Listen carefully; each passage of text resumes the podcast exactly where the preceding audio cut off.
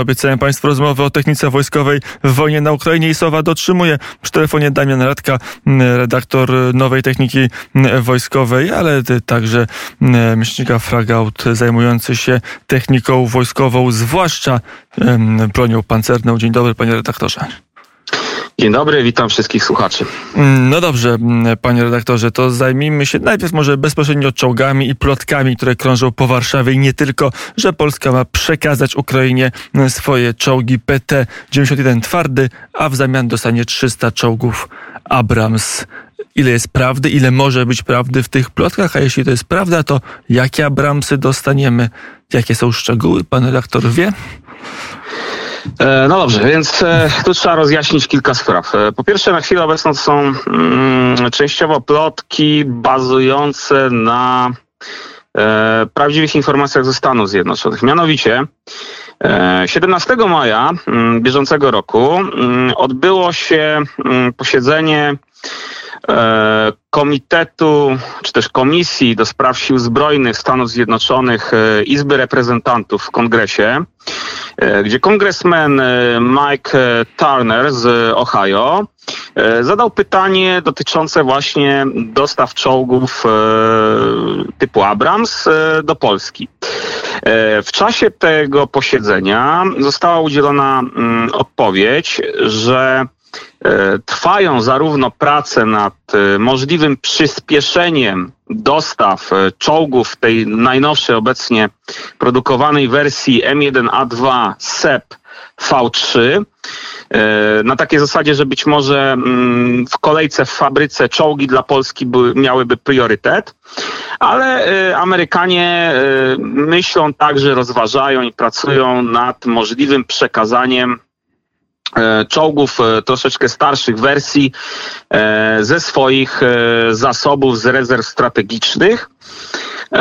Ale za tym oczywiście na chwilę obecną oficjalnie nie poszły żadne decyzje. Nie ma informacji zarówno ze strony amerykańskiej, jak i ze strony polskiej. Więc to, co pojawia się w przestrzeni publicznej, to są jedynie plotki. Natomiast oczywiście e, Amerykanie mogą przekazać nam czołgi, bo tych czołgów mają dużo.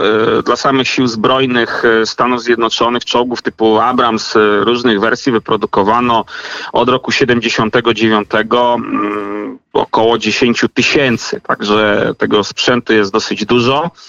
E, duże ilości zalegają na składnicach e, długotrwałego przechowywania. To prawda, tylko pan Etor powiedział, że jeżeli miałyby przyjechać te 300, to, to raczej tych nowszych wersji albo i najnowszych wersji używanych, a nie, a nie tych starszych. Tak, jak najbardziej. E, wynika to z dwóch przyczyn. Po pierwsze, e, Korpus Piechoty Morskiej Stanów Zjednoczonych e, przechodzi reformy, staje się formacją lekką, więc deaktywował swoje bataliony czołgów. Korpus Piechoty Morskiej ogólnie e, dysponował e, ponad 400 e, czołgami M1 w wersji M1A1 FEP. To jest względnie nowoczesny wariant.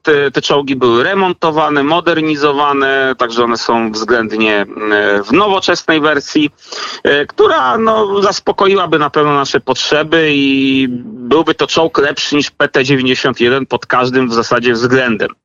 Ale to oczywiście nie koniec, bo e, Armia Stanów Zjednoczonych użytkuje analogiczny wariant y, oznaczony jako M1A1SA. Y, te warianty nie bardzo się między sobą różnią. Y, tych wozów łącznie powstało około 800 i prawdopodobnie do około 400 egzemplarzy jest obecnie dostępnych, bo są po prostu w rezerwie, nie są użytkowane. Jest to w armii, w wojskach lądowych Stanów Zjednoczonych typ schodzący. E, zastępowany przez nowocześniejsze warianty. I on jest analogiem e, M1A1 FEP e, Korpusu Piechoty Morskiej.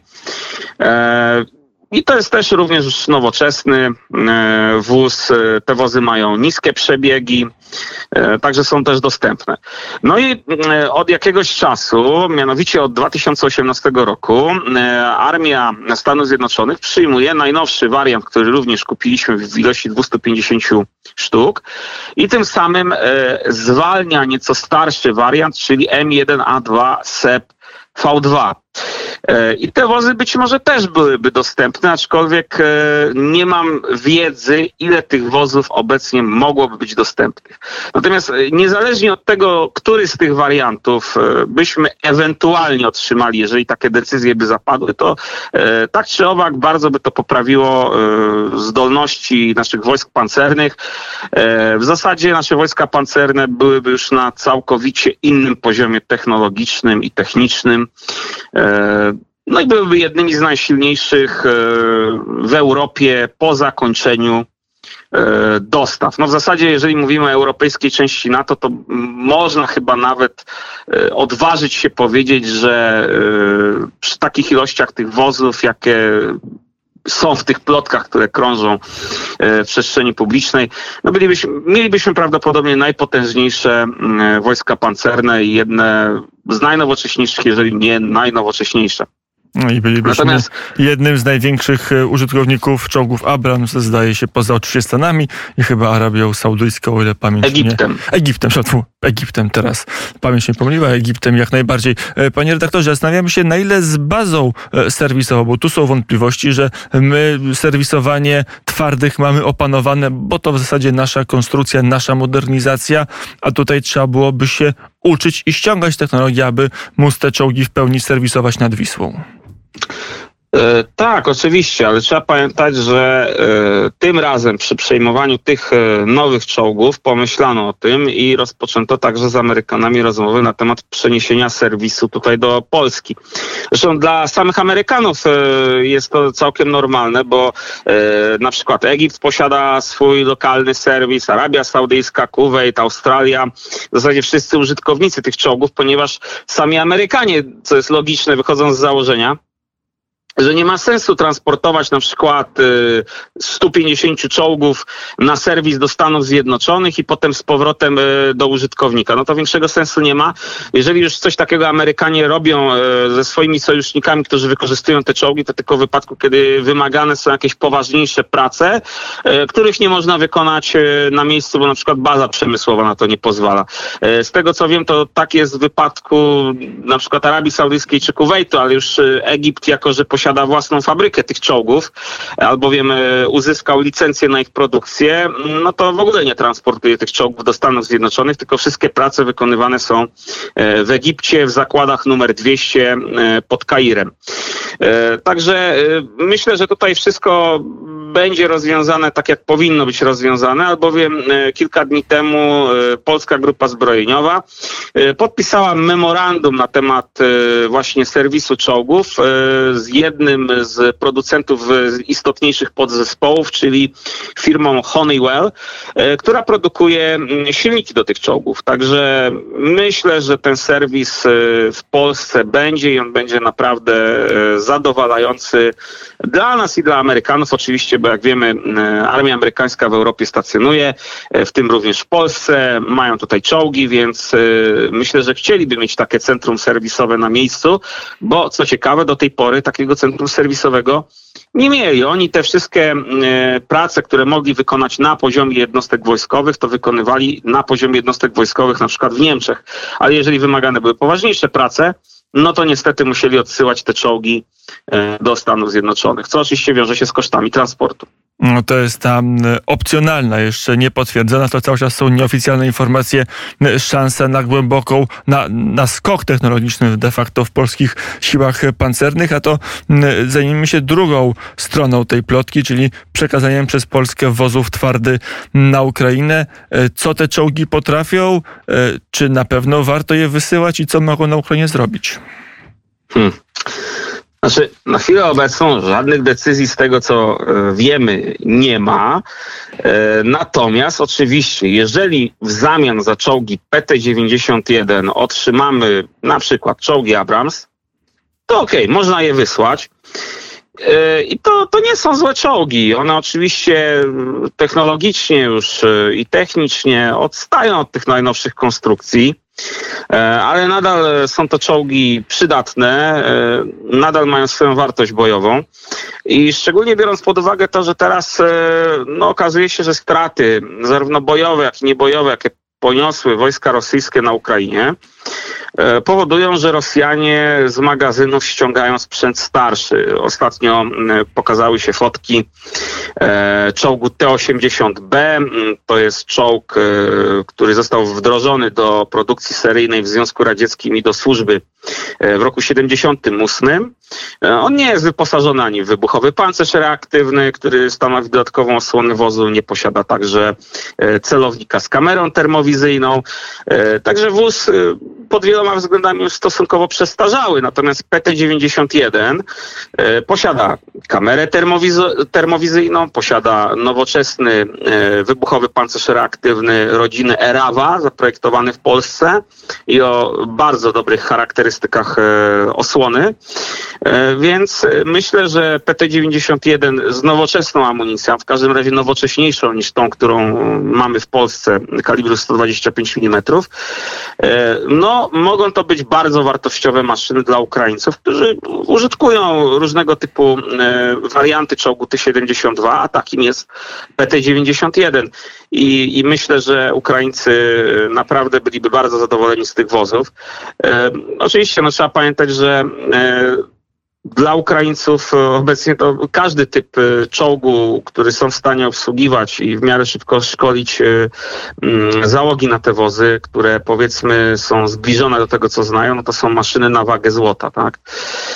Także no, no myślę, że na pewno, na pewno byłoby to z korzyścią, natomiast podkreślam, dopóki nie dostaniemy nowych wozów albo nie będzie to e, w jakiś sposób e, no już pewne, to myślę, że na chwilę obecną Ministerstwo Obrony e, nie będzie tych czołgów przekazywać Ukrainie. Mm, bo Polska miała i ma dość duże siły zbrojne, ale bez twardych to zostaną nam się de facto już tylko leopardy, a te są w fazie no, ślamazarnej modernizacji, tak powiedzmy. No niestety tak. E, posiadamy 247 mm, czołgów Leopard 2. E, obecnie de facto w czterech już wariantach. E, mamy czołgi Leopard 2.5, schodzący wariant Leopard 2.4, który jest modernizowany, do wariantów Leopard 2 PL, no i ten najnowszy wariant Leopard 2 PL M1. E, no i niestety mm, to, że te wozy mm, muszą przechodzić przeglądy, remonty oraz modernizację powoduje, że dość duża ilość tych wozów no, mm, e, jest wyłączona po prostu z użycia. Także przekazanie czołgów PT-91 e, też nie załatwia sprawy. Natomiast tutaj trzeba pamiętać, że na szczęście jesteśmy w NATO. Na terenie Polski stacjonują Amerykanie, w tym również e, siły pancerne, a niedawno do Polski e, Brytyjczycy przysłali e, swój szwadron pancerny, to jest z tego co się orientuje około 18 czołgów Challenger 2. Niby niedużo, ale jest to mimo wszystko jakieś wzmocnienie i, i trzeba pamiętać też, że Brytyjczycy są obecni w państwach bałtyckich, gdzie również mają czołgi oraz inne wozy pancerne. Także to nie jest tak, że jesteśmy zostawieni z tym e, sami, natomiast no, e, myślę, że jeżeli chodzi o pozyskiwanie nowego sprzętu i przekazywanie starszego sprzętu, który obecnie e, posiadamy, no musi być to dobrze zaplanowane. Mm, to jeszcze wróćmy na Ukrainę, bo tam wydaje się, przy, przy naszym telefonie, Damian Radka, dziennikarz, nowa technika wojskowa, Fragout, również trochę odchodząc od techniki, ale tylko niedaleko na, na pole bitewne, wydaje się, że w ostatnim tygodniu czy ponad tygodniu mieliśmy pewne e, być może prze, e, przesilenie na linii frontu. Tak powiedzmy, e, dojechały w pełni kraby, dojechały przede wszystkim Hajmarsy i okazało się, że artyleria zachodnia góruje i to znacząco nad artylerią i lufową, i rakietową rosyjską. Co możemy powiedzieć o, o tej wojnie dwóch technik wojskowych? Wojskowych w artylerii na Ukrainie?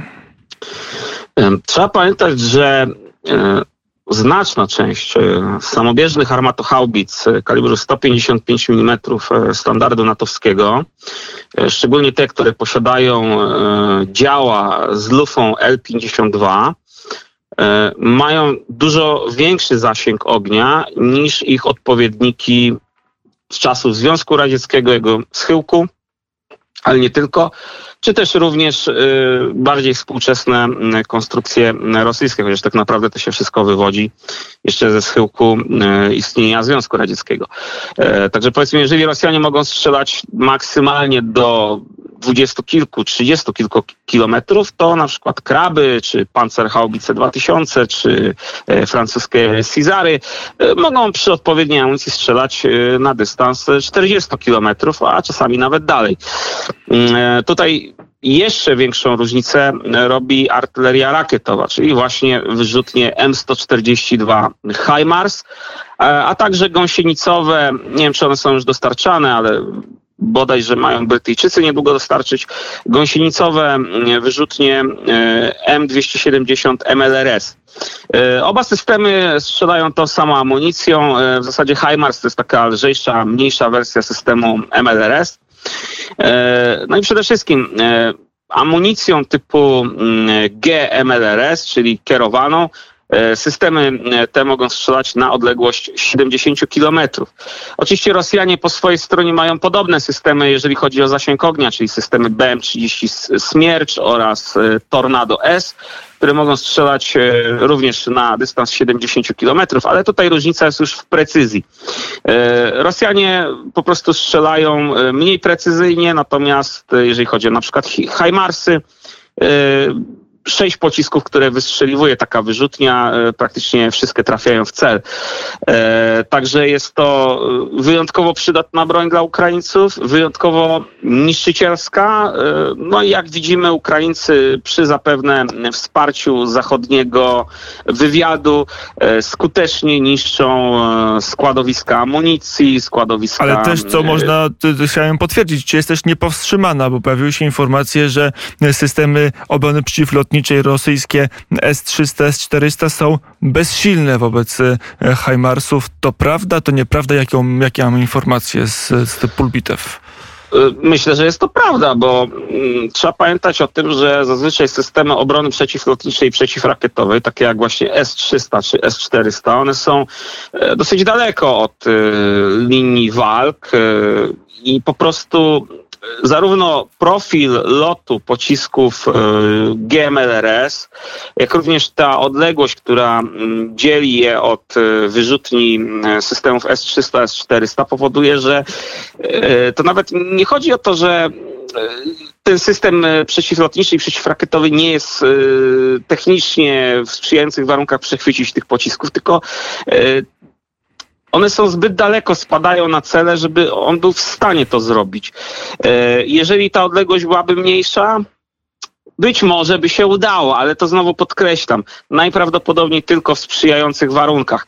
A na wojnie nie ma sprzyjających warunków, e, nie ma warunków laboratoryjnych czy poligonowych. E, tak naprawdę, żeby chronić się przed takimi pociskami, to potrzebny byłby system innej klasy, być może mniejszego zasięgu, być może coś takiego jak y, izraelski system Iron Dome, żelazna kopuła, ale, ale no, to, to jest ciężko stwierdzić. No i Moim zdaniem obrona przeciwko artylerii rakietowej, takiej jak HIMARS, y, takie jak MLRS, y, jest bardzo trudna i, i tutaj także Rosjanie ponoszą te straty także dlatego, że oni systemowo nie zabezpieczają dobrze tych składów. To znaczy, to jest wszystko tak e, ułożone, ta amunicja na przykład, że wystarczy, że te pociski trafią e, w jedno miejsce i całe to, całe to składowisko wybucha. Ta amunicja nie jest odpowiednio rozdzielona, nie jest odpowiednio zabezpieczona.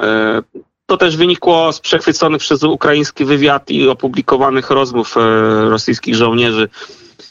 Także no, na pewno, na pewno dzięki, dzięki systemu HIMARS i MLRS e, Ukraińcy zyskali argument, dzięki któremu mogą e, na przykład e, przerwać łańcuchy dostaw amunicji do rosyjskiej artylerii i zniwelować jej przewagę liczebną. Mm, a na ile już możemy powiedzieć trochę za prezydentem Załęskim, który dwa, trzy dni temu mówił, że, że doszło do pewnego przesilenia, że Rosjanie odczuli wyższość artylerii i że są zmieszani czy, czy, czy zdezorientowani. To jest tak, że w ostatnim tygodniu rzeczywiście na poziomie techniki wojskowej doszło do jakiegoś wyrównania sił albo nawet supremacji sił ukraińskich nad rosyjskimi? E, czy supremacji? Nie sądzę, albo może inaczej. E, byłbym bardzo ostrożny ze stwierdzeniami takimi jak supremacja nad siłami rosyjskimi. Natomiast z pewnością systemy takie jak, jak HIMARS wyrównują szanse. E, Rosjanie mają taką mm, dosyć toporną propagandę, także na użytek wewnętrzny e, z tym hasłem nie imieją analoga w mirie, czyli nie ma odpowiednika w świecie. Oni bardzo często w to wierzą, a potem, e, kiedy przychodzi spotkanie z zagraniczną techniką, która jest co najmniej tak dobra albo lepsza, no na pewno wpadają w konsternację. Na pewno muszą zacząć czuć respekt przez, przed ukraińską artylerią. Y, I to zarówno rakietową, taką jak HIMARS już wspomniany, oraz lufową, taką jak e, na przykład e, nasze polskie kraby. I tutaj jest to zdziwienie, kiedy propaganda zderza się mm, z rzeczywistością. Damian Radka, dziennikarz Nowej Techniki Wojskowej oraz miesięcznika Fragaut, zajmujący się mm, zawodowo techniką wojsk lądowych, był gościem Radia Wnet. Dziękuję bardzo za rozmowę i do usłyszenia. Dziękuję, do usłyszenia.